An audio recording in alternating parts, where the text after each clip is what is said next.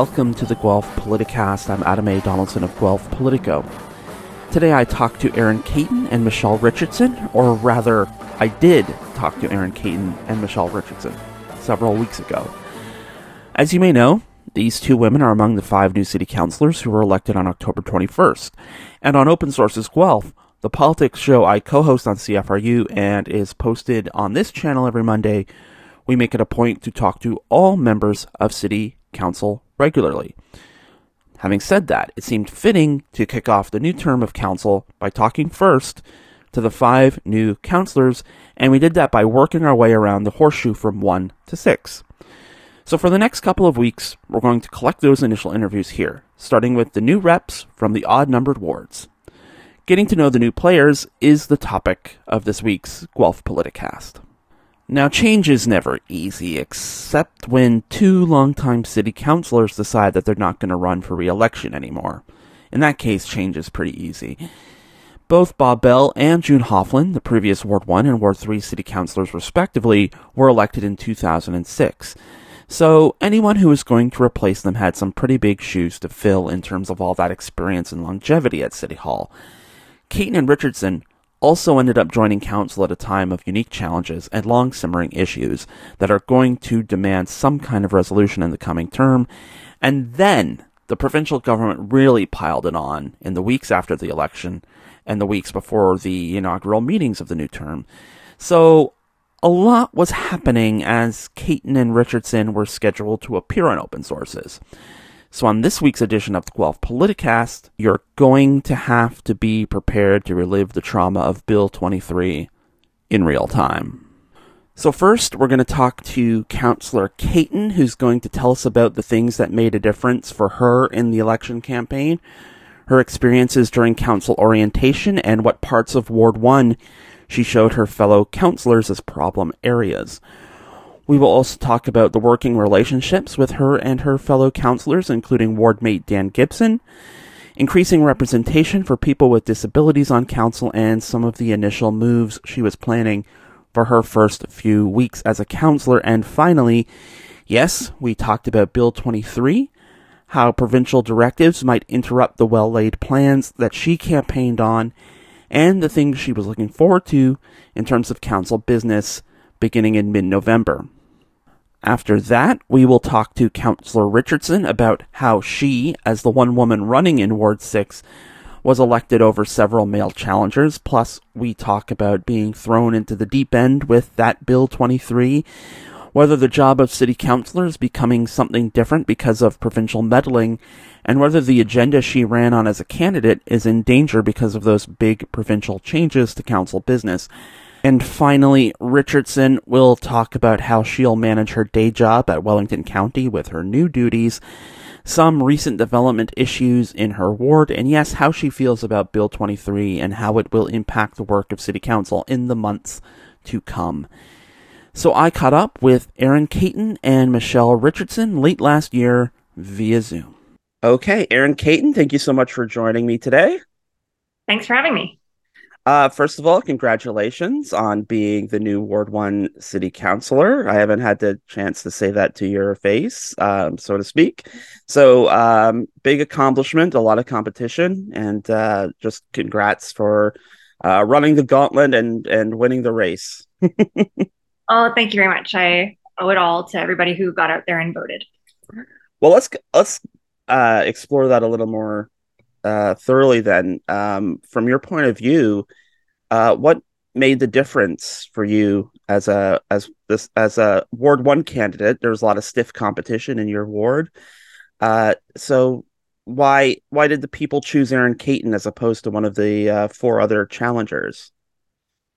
Well, there's actually a lot of really good people running. So um, I, I think it just has to do with who you meet and who you connect with at the door.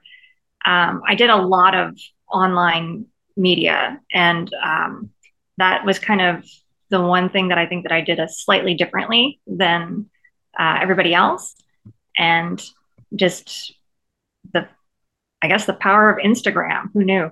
uh, no, I literally was just walking for three and a half months with uh, a couple of volunteers and just going door to door to door to door to door and uh, trying to meet as many people as I could. So I'm, I'm glad that I got to chat people up and actually tried to help them with their issues. Mm-hmm. And that was one of the things that actually made a difference. Mm-hmm. So we're talking on Monday. Uh, the or the big inaugural is tomorrow night as we're recording. Um, but you spent most of the weekend in orientation. What can you tell us about what the orientation experience has been like? Uh, just in terms of maybe what you're learning and um, are you doing trust falls and things like that in orientation?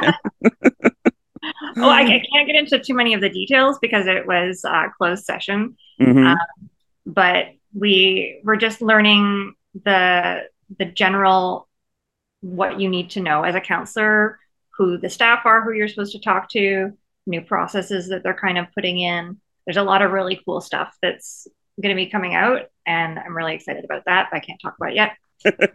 and um, there, like no trust falls, but there's a lot of you know speakers and um, talking to each other about how we can improve things and work together. And then um, on the second day, we kind of did tours, and we did a bus tour where all of us picked out areas in our wards for stuff that we wanted the other counselors to see and like various issues that we wanted to solve. Um, we got to stop at the uh, world's worst bus stop, and I got to show people the sidewalk to nowhere, which is all near the library on the east end. Right. And um, that was kind of funny as a general tour stop. Uh, but they, we also got to go and meet up with different groups that are doing a lot of really cool things in Guelph and we went to 10C and we had a food tour by Taste Detours. There is the, um, I'm going to mangle some other names probably because there are just so many groups there, but um, food.ca did some things and the Harvest Impact Market and our, um, uh, I'm trying to remember their name. They're the sustainable food kind of group. They right. help with circular food economy. Right. Um, but they're all really, really great. And then we got to go to different restaurants and things, which made me feel a little bit spoiled. it does sound very spoilery. Um, yeah. Yeah. Uh, in terms of some of those things, I, I mean, I'm curious um, on that bus tour. You mentioned a couple of things, but you know, in terms of drawing your fellow counselors' attention to stuff going on in Ward One, I assume this is probably based on some of those conversations you were talking about too. So, I mean, what are the, I guess, what are the important stops in Ward One that you wanted to highlight? Uh, well, there's a lot of inaccessibility and um, safety hazards and infrastructure um, that's missing, basically. Mm-hmm. Uh, we have a, this general rule um, that we've been following up till now where you a lot of infrastructure is dependent on development in the area right. because doing it as the city, there might be some throwaway costs. But um, one of the things I was trying to showcase in my campaign is that people still need to use things. And especially when you're waiting for things like the Loblaws, which is kind of like the Loch Ness monster of developments at this point. Um, you know, it's going to be a long time till you see it, right? So we can't just wait on those things in order to make things usable for people who are taking the bus and need to cross the street. I'm curious where where you think the worst bus stop is because I have some ideas in the Northwest industrial area. oh, there's some that are really bad there too. And I, I talked about um, you know getting bus shelters, and we are discussing different things along those lines and what the barriers are for that, and how um, without infrastructure in areas like the the industrial zones that were limiting the types and amount of people that can work there.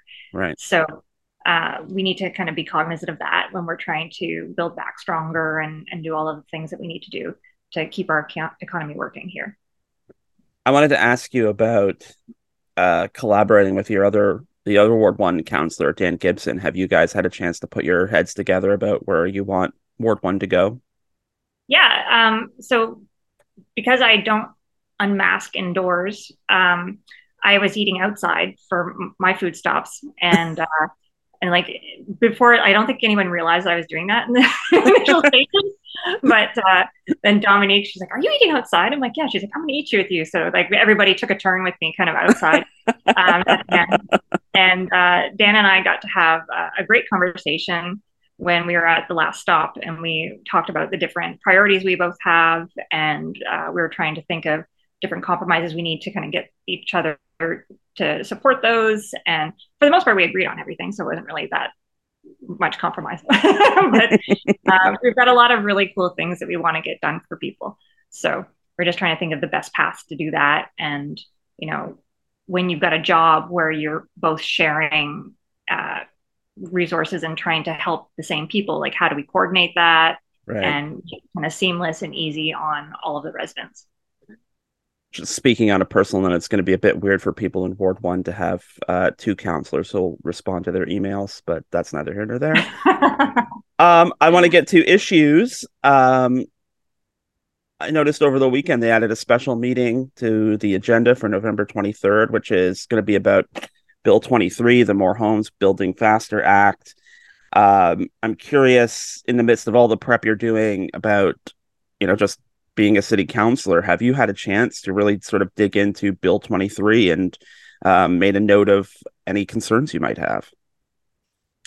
Well, it just generally looks concerning. Like I haven't had a chance to dive too too deep into it. Um, we had a chance to ask staff for kind of clarification and details um, that we needed to kind of talk about that bill and um, how it's going to impact well. So I have a lot of things that I'm waiting for the data on. So before I can like give a full overview of how I feel on it, but um, it doesn't look good, right? That's a really short timeline to try to pass things. And it seems like it's going to have a huge cost impact on the mm-hmm. city and not necessarily result in more housing than we already have approved because I'm waiting on the numbers for this, but that's one of the things I was asking about was how much housing that we already have approved that just hasn't started development and why those things are happening.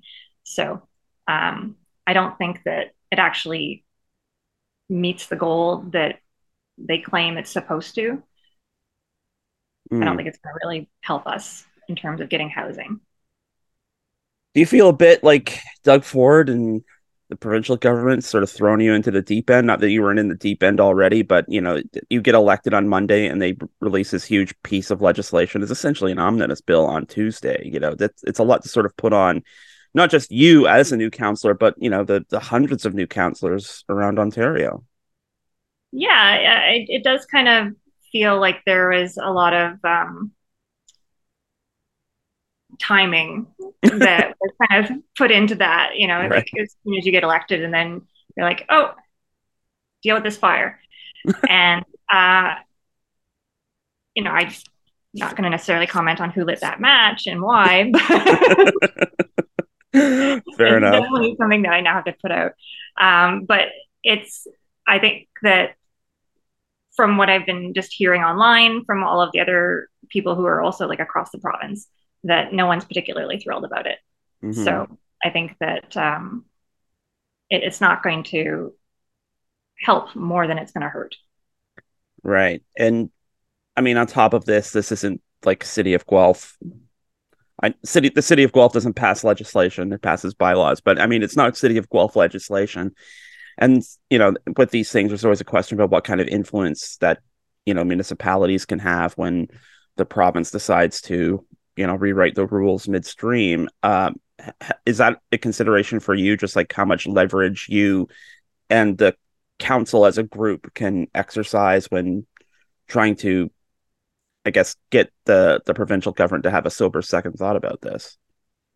Well i think just like with anything that the provincial government does um, council has kind of a duty to respond right? And then you make the you know everybody else local voters aware of how that's going to impact them and their property taxes and their own personal development and like how that impacts like every permit issue not like you know those things are happening really quickly right now anyway mm. but as soon as you take um, one group of developers and you make them the priority, then everyone else is going to get put on the back like the backlist, right? So you're just going to either make the situation where you have to like hire a whole bunch more staff and that's going to make the permits all go up and that makes permits go up for everybody not mm. just developers right? So this is something that's going to impact people all the way down the line and we need to kind of make people aware of the actual output. Right.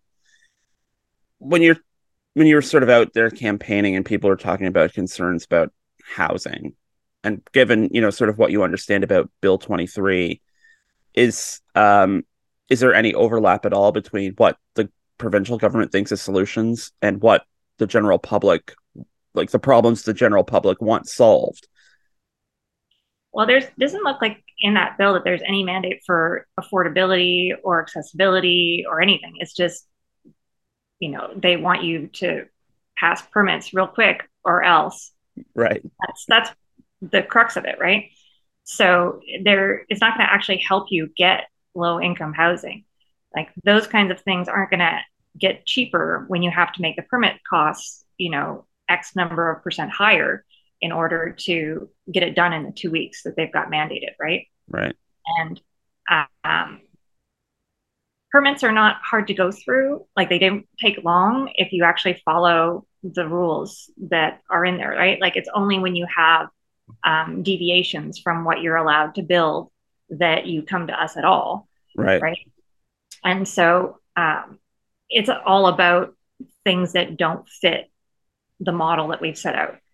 And if they don't fit that model, then you're going to have to be a little bit suspicious as to why they need to have that extra two weeks push to get through.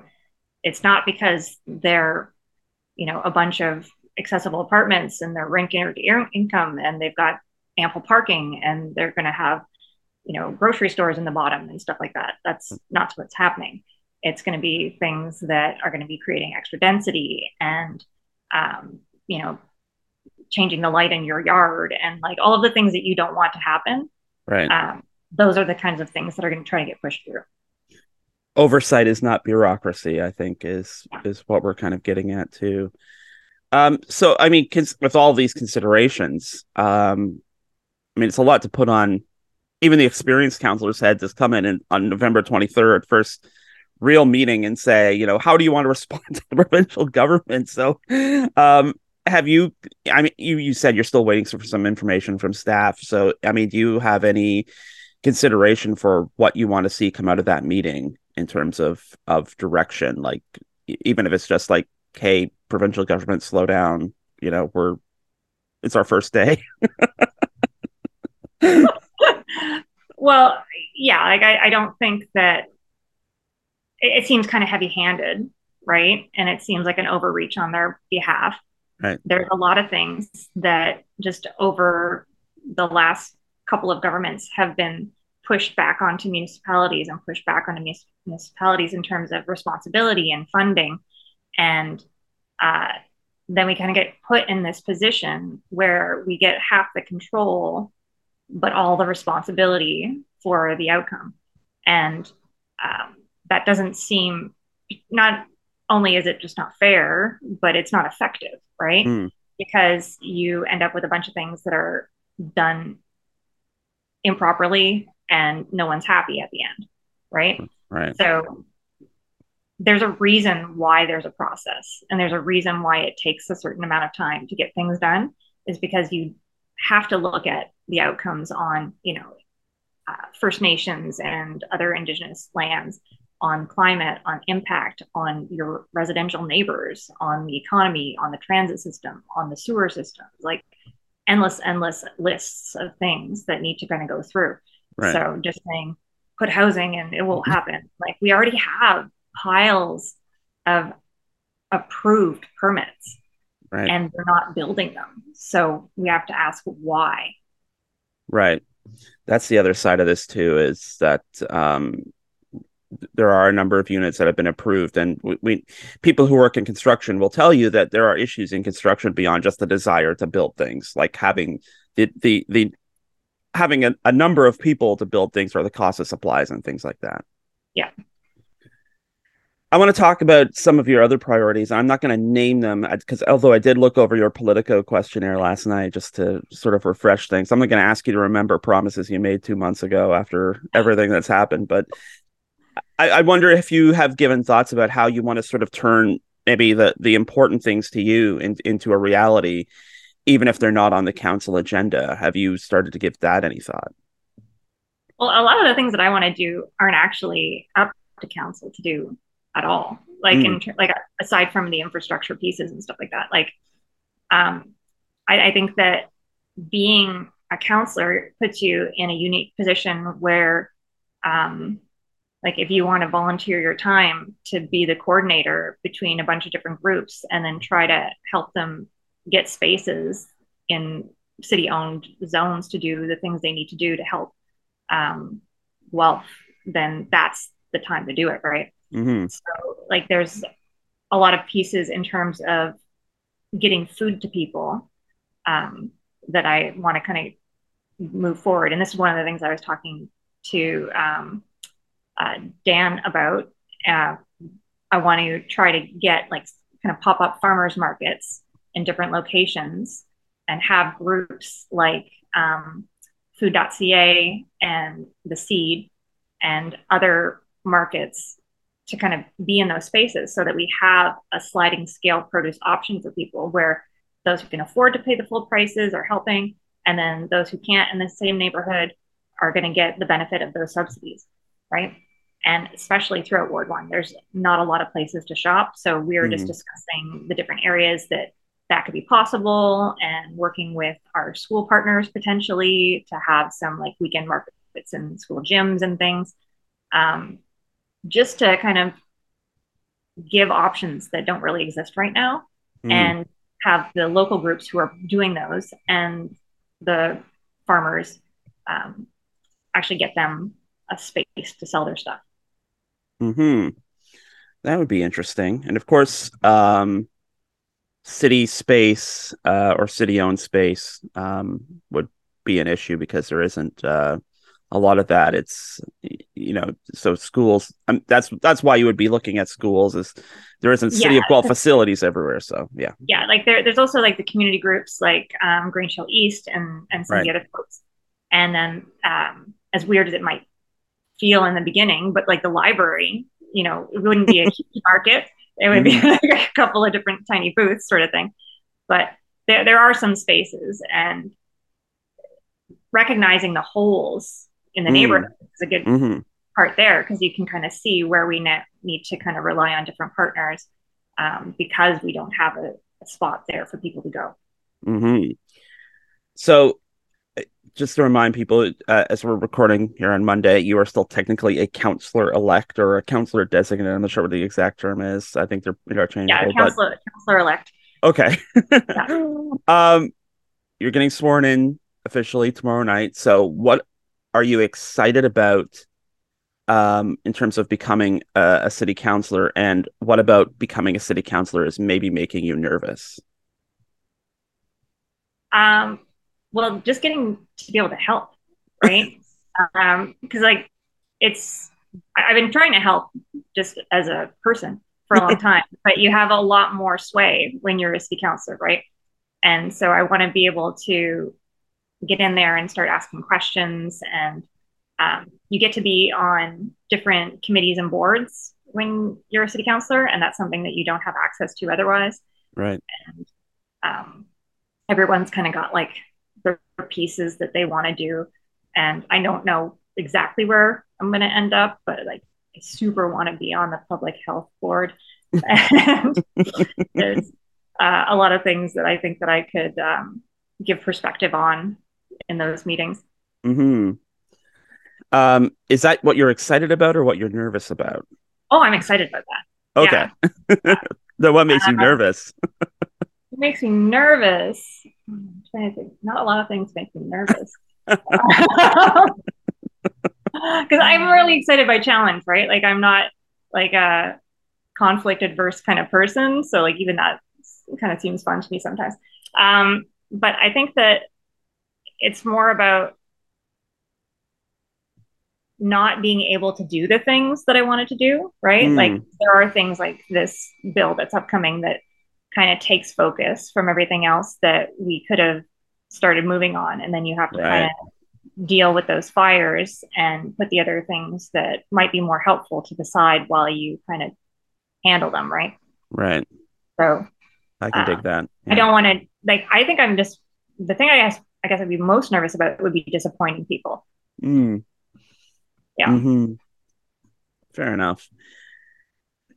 You mentioned Board of Health, um, and I'm curious. Um, and I mentioned this in something I wrote for Guelph today that you know having someone who identifies as a person with disabilities might change the game when it comes to looking at issues of accessibility yeah. in town. I, uh, you know, do you feel like now taking up that representation um like are are are are you feeling that that might be able to be something you can make reality that having that representation on council might change the game that in, in a way that you and other people have been asking for especially in the last few years yeah and i, I think you know it's it's not ideal but mm. um, sometimes having someone who you know personally makes a bigger difference than just knowing there's an issue at large right. right? Like when you have your first gay friend, sort of thing, and stuff like that. Like, and and for a lot of people, I'm going to be their first non-binary friend. I'm going to be their first friend who has like a right. laundry list of disabilities, and um, like for example, we went on a bus tour, and I usually can't go on the bus mm. because the bus is not accessible to me, and uh, they even like let it air out for two days after they cleaned it with the products they cleaned it, and it was still it's like, still noticeable for me. And like they had asked everybody to be scent free and stuff like that, and that was fine. Everyone did really well on those requests. But like those are the kinds of things that they now see happen, right? right? And like even with the two days, like that product was not going to get out of there. And I was trying, trying to explain to them the different things that will still work instead of those like peroxide because it turns mm. into oxygen and it doesn't linger, but it still does the disinfecting and stuff. So Interesting. It's just yeah. a choice for products, and it, you only know what you know, right? And mm especially with the disability like that one, um, it's not super well known. There isn't a lot of information out there for people to kind of go on. So um, it's just an awareness right issue, right? But now that they all saw it in an action, then potentially that kind of moves it forward to getting a scent free policy on the bus and changing out the products to be something that's safer for people who have sensitivities to ride on. Right. Well, you are being seen, and, and it was nice to see you here on on the show as a new counselor. So I'm going to wrap up by just asking you because uh, we don't usually ask this question on the show, uh, but since uh, you you are new and you have new contact information, I'm just going to ask you to tell uh, your new constituents how people can find you out there on the internet. So on Twitter, I am now Counselor Caton. I still have Erin, but that's going to be a bunch of stuff that's not Guelph related. So if you want just Guelph stuff, Counselor Caton. Also Counselor Caton on Instagram. See, I had forethought there. Uh, my Facebook is going to be the same as the one that I was using for my campaign. I'm just going to switch it over because I didn't have that much stuff on there.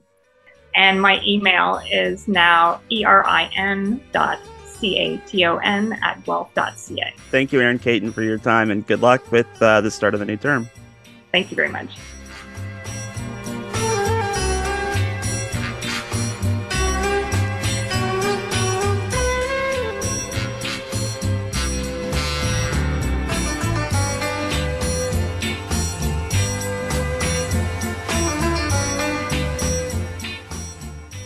So, Michelle Richardson, thank you so much for joining me today. Thanks for having me, Adam. Uh, how about this to start? Um, we're going to talk about issues, but uh, just to sort of revisit the campaign for a minute, um, I couldn't help but notice that uh, the outgoing Ward 3 counselor was female and that uh, your new constituents voted for you, the one female on the ballot um to to replace them or, or, to replace June I should say or succeed June. Uh is that something you feel that uh, you know maybe Ward Three needs a, a mother figure or uh, just needs a, you know a f- female presence to, to represent them on council? That uh, you know, not not to say anything about your platform or your abilities or or you know the other things that might have weighed, but it, I just I find it interesting that kind of coincidence. Well, you could have went with sister as opposed to mother figure. Fair enough. So, fair enough. no, that's okay. Um, I, I don't know. I, I tend not to think too much in those um, concepts of, you know, a female elected or a male elected. I was hoping that it was just elected based on the best person who people thought were the best person for the job. Hmm. No, I, I agree. I just I, the coincidences I find interesting. Um, it is for sure. well, let's let's talk about being thrown into the deep end.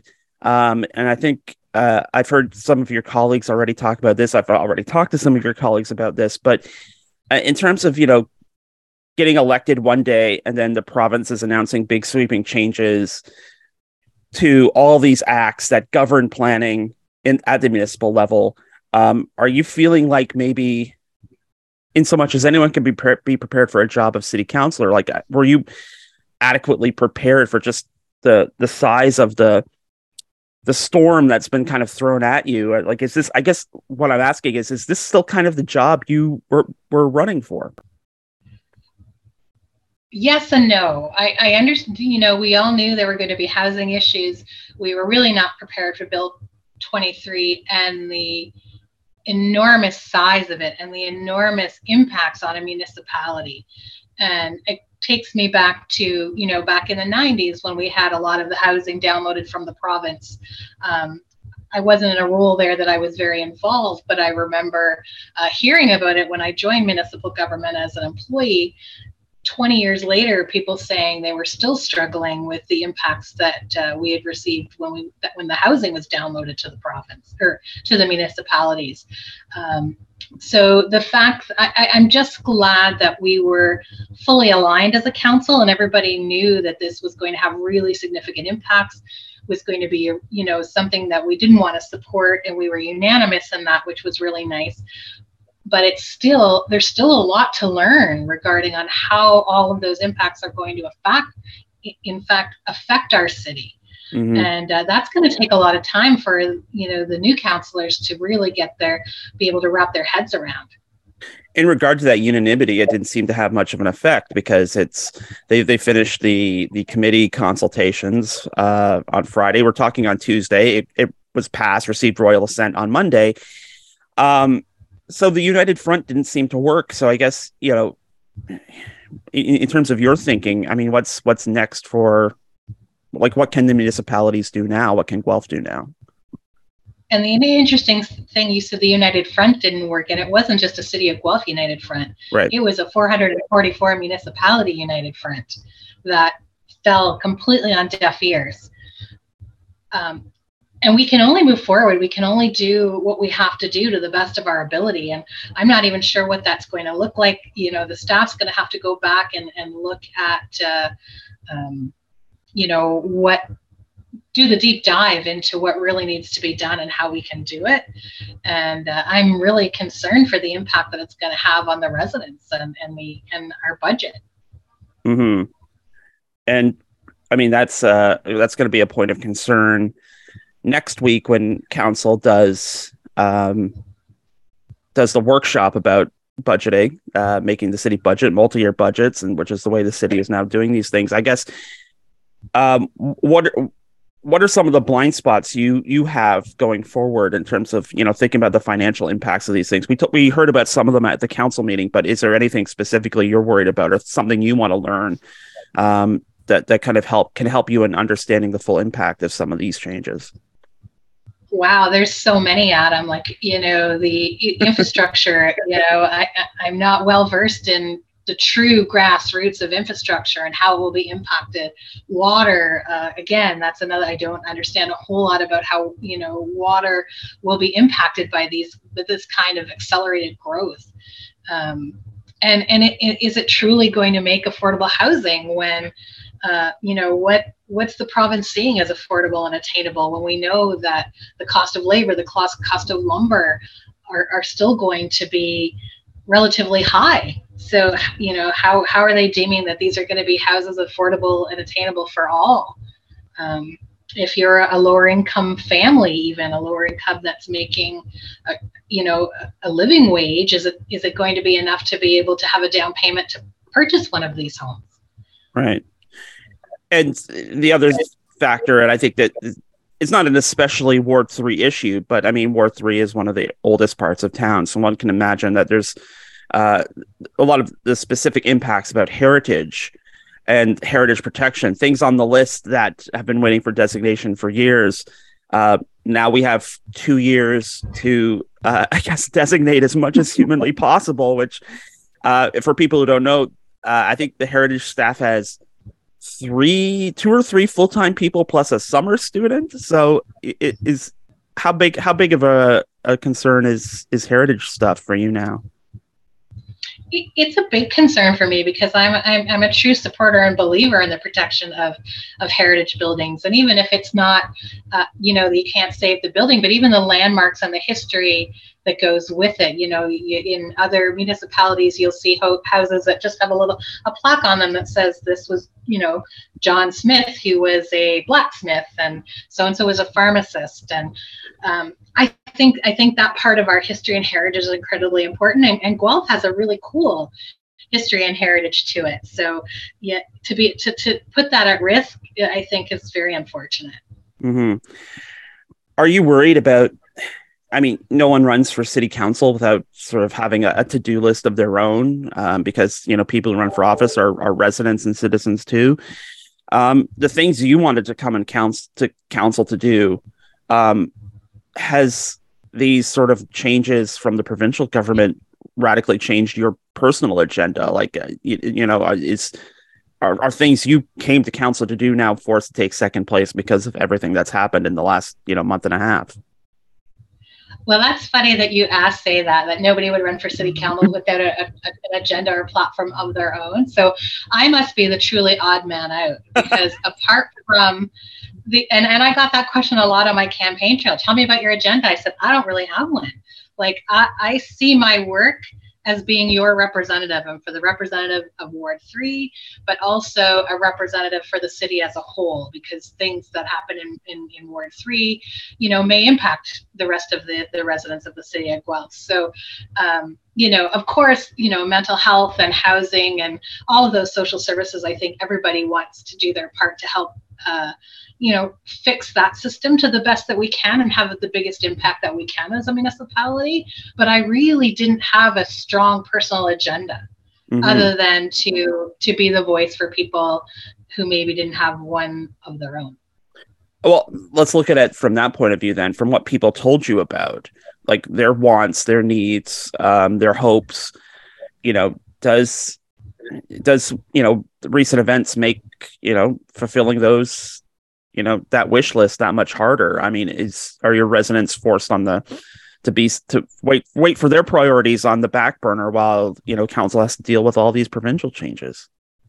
Absolutely. And i'm not sure what that's going to look like yet but 100% i mean if we have to invest you know all think of the money that's going to have to go into that accelerated growth because it's not just about oh, we're going to build some more houses. It's needing the money to sustain the infrastructure, needing the money to sustain the water, uh, needing um, the space. Is that going to affect our parkland, which is very important? Like there, it's just so big that for sure there's going to be things that are going to have to uh, fall off the plate. You're, you know, I equate it to going to a buffet, right? You can only put so much on the plate before things start to fall off. And there's going to be a lot of things that start to fall off, not to mention um, the financial impact that it could have and, and tax tax rates, which, you know, I was really hoping personally that we could try to do, you know, post COVID, I knew it would be a bit more difficult, but to try to keep our tax base as low as we can, like definitely had to be an increase. But I'm really concerned now what, what we're going to have to do in order to uh, do what the province says we are mandated to. Right, right, right. Uh, let's talk to uh, some of the stuff that's coming up at next week's planning meeting. Um, one of it is one of the decisions is in Ward Three, so I found that interesting, just in terms of timing. Um, the the proposed development for Edinburgh Road, um, council is, or excuse me, staff is recommending that that uh, project, which I think it's a commercial lot now that's empty. Um, I should know because I go by there all the time, but it, it's it's it's an old commercial lot. They want to put two apartment towers there with commercial on the ground floor. Staff says this is fine. This checks all our boxes. I can imagine though that uh, you know there might be some concern about having two towers in an area where there aren't many towers presently. So uh, this is your neck of the woods. So you know, how do you feel about? which lot are you referring to? Is it the one by Speed by Edinburgh and London? Right. Yeah, that one. Yeah. So it used to be the old White Rose, I think. That's right. Yeah. Now that you mention right. it, yeah. So, yeah, well, I've been around a long time, Adam. That's that's uh, fair. I actually think it's a great spot for uh, residential units. There would be room for parking. It's not, you know, really impacting anybody else's living space, and I really hope that that can go through. Mm-hmm. Um, it, it, it's similar to, I mean, it's not as big, obviously, but on the same agenda is going to be the the uh, statutory meeting for a new development on Hadati Road, which isn't your ward. Just so I'm, just so everyone's clear, you, it's, it's, it's not your neck of the woods, but it's 24, a plan for 24 stacked townhouses, uh, replacing a currently, I guess it's empty or nearly empty commercial plaza. Um, seems to be pretty straightforward, but I did note when the agenda was was was posted, it's already got three delegates on it. So it could be one of these things where there's like a neighborhood impact. And I know, again, appreciating this isn't your neck of the woods. This is not an uncommon thing, I think. And I think a lot of, as, as I can imagine, having sat through a lot of planning meetings, I can imagine a lot of the um, concerns that area people are going to bring forward. And I think this is going to be right. a, this is going to be a repeated thing that this council is going to have to deal with the demand on housing, the dent, the increase in density, and then neighborhood concerns about what density is going to mean for them. So I guess in terms of your thinking, maybe you could share with us a bit of, you know, how using this specific example, I mean, how how does council balance all these concerns given the pressures? and, it, and it's not it's not an eat that's why that, that's why people don't want to be counselors everyone said to me are you crazy uh, it, it, these are really really tough decisions and we just have to look at the the the balance of almost like you know that pros and cons list to make it to simplify it to that much you know yes there's going to be some negative impacts regardless of any kind of growth wherever it is um, not everybody's going to be happy. So we have to look at the benefit to the greater good, mm-hmm. and uh, and and really look at that thoughtfully and hard. Right. And I guess what's the response then to the neighborhood? Because I think I see this blowback again, given my experience sitting through planning meetings. There, there's a definite feeling that when you go through those lists you you you know you look at the pros look at the cons the pros outweigh the cons it's still people's neighborhoods and and people you know don't like change and I, and I you know right. it's it's it's not so much nimbyism it's it's, it's a, just a general fear of change and I guess um is, is, have you thought about like maybe better ways to engage those concerns um and like and they're universal concerns they're not just limited to sort of one ward?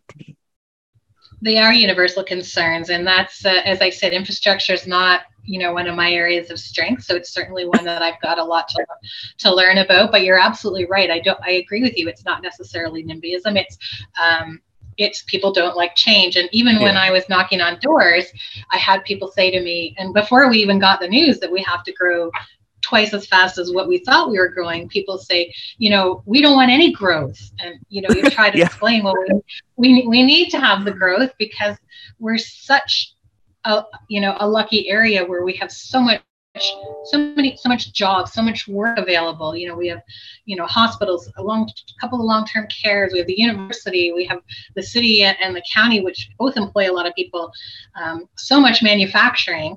And we have to be able to have the people to be able to keep that going so that we can, uh, you know, really be a vibrant community. But it's hard, and, and, and people don't want it, and, and we we rec- I think most counselors recognize that, but uh, it's it's a fact of life that we have to try to manage the best way we can.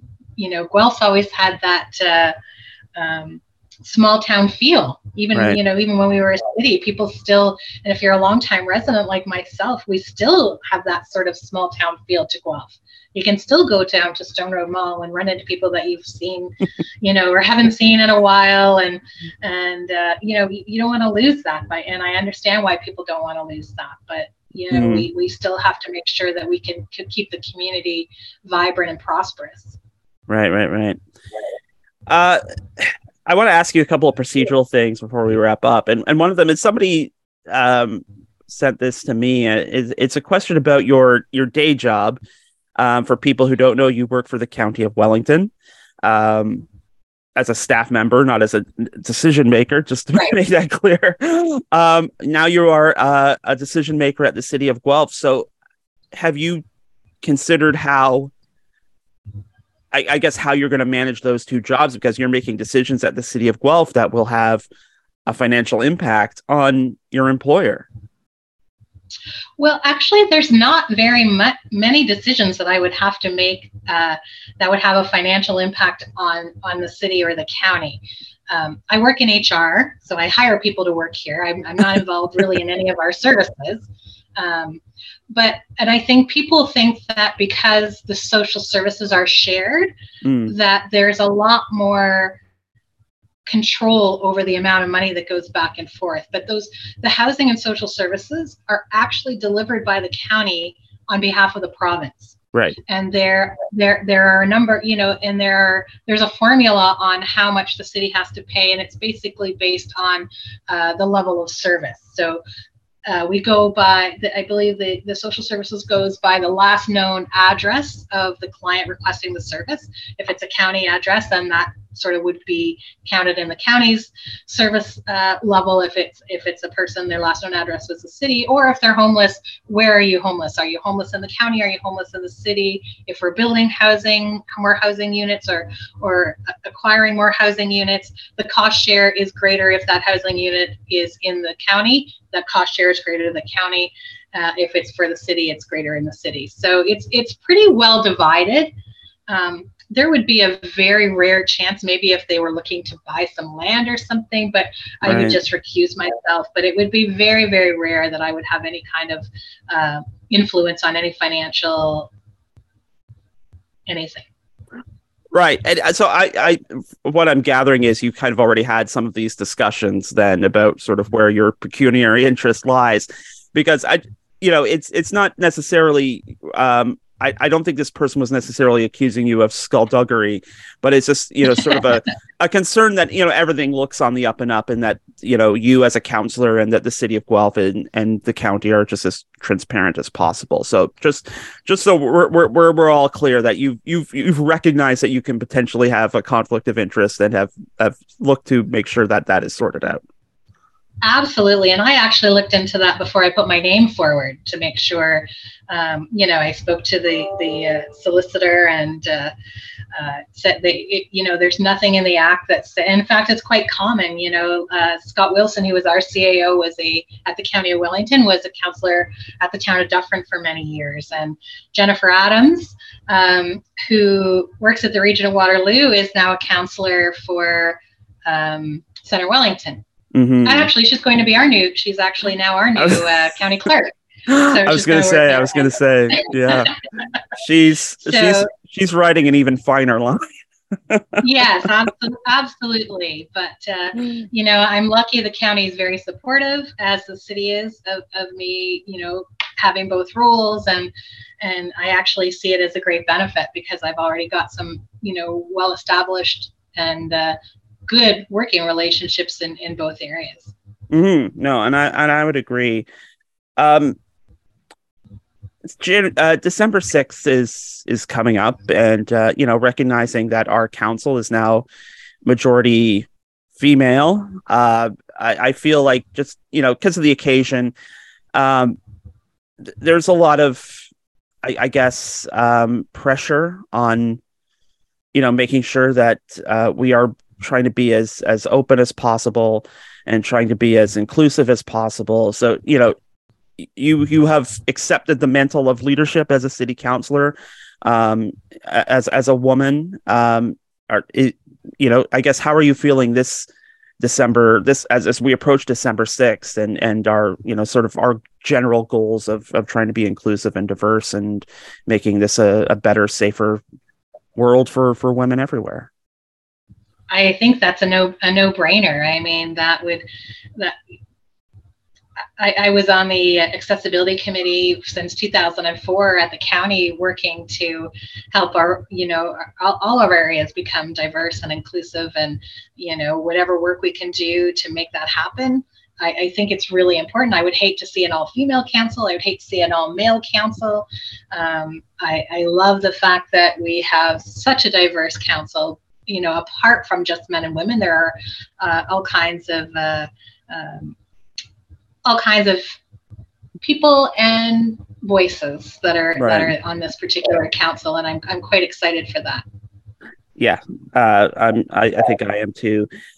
Well, just to wrap up, um, and we, we don't normally ask people to give their digits, so to speak, at, at the end of these interviews. Uh, but since you are, are a new councilor, uh, I, I just want to give you a minute to tell people where they can find you out there in, in the, the digital space if they want to reach out or if they have a question or comment or concern or whatever. How can people find you on the internet?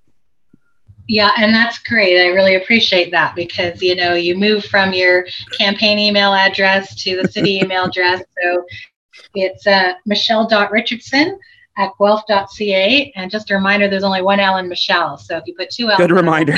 Good reminder. um, I almost made that mistake writing the show notes for this week's episode, but uh, enough about me uh, and enough about you. I guess we are at the end of the interview. So, Michelle Richardson, thank you so much for your time today, and uh, good luck as we embark on this uh, this crazy council journey, made crazier by circumstances. And uh, we'll we'll we'll have to chat again soon. Absolutely, thanks, Adam. I appreciate you having me. And once again, that was Erin Caton and Michelle Richardson. You can hear new interviews every week with Guelph counselors and other government newsmakers on Open Sources Guelph, Thursdays at 5 p.m. on CFRU 93.3 FM or CFRU.ca. Also, keep visiting Guelph Politico for all the latest coverage about all the latest city council meetings, which we're getting back into now that January has arrived. And that's it for this edition of the Guelph Politicast. The music for the Guelph Politicast comes from KPM Classics and Syd Dale. The Guelph Politicast is usually recorded at CFRU, Guelph Campus and Community Radio, and to learn more about CFRU, go to cfru.ca. You can download the Guelph Politicast every Wednesday from Apple, Stitcher, Google, TuneIn, and Spotify, and when you subscribe to the Guelph Politicast channel, You'll get an episode of Open Sources Guelph on Mondays and an episode of End Credits on Fridays. You can follow Guelph Politico on social media at Guelph Politico on Twitter and at Politico Guelph on Facebook. You can follow me personally at Adam A. Donaldson on Twitter and Instagram or send me an email at adamadonaldson at gmail.com. If you'd like to help financially support the work of Guelph Politico, you can get all that information at guelphpolitico.ca slash donate. And for all the latest local political news, check out guelphpolitico.ca, where we will have a new episode of the Guelph Politicast for you next week. And until then, we will see you next time.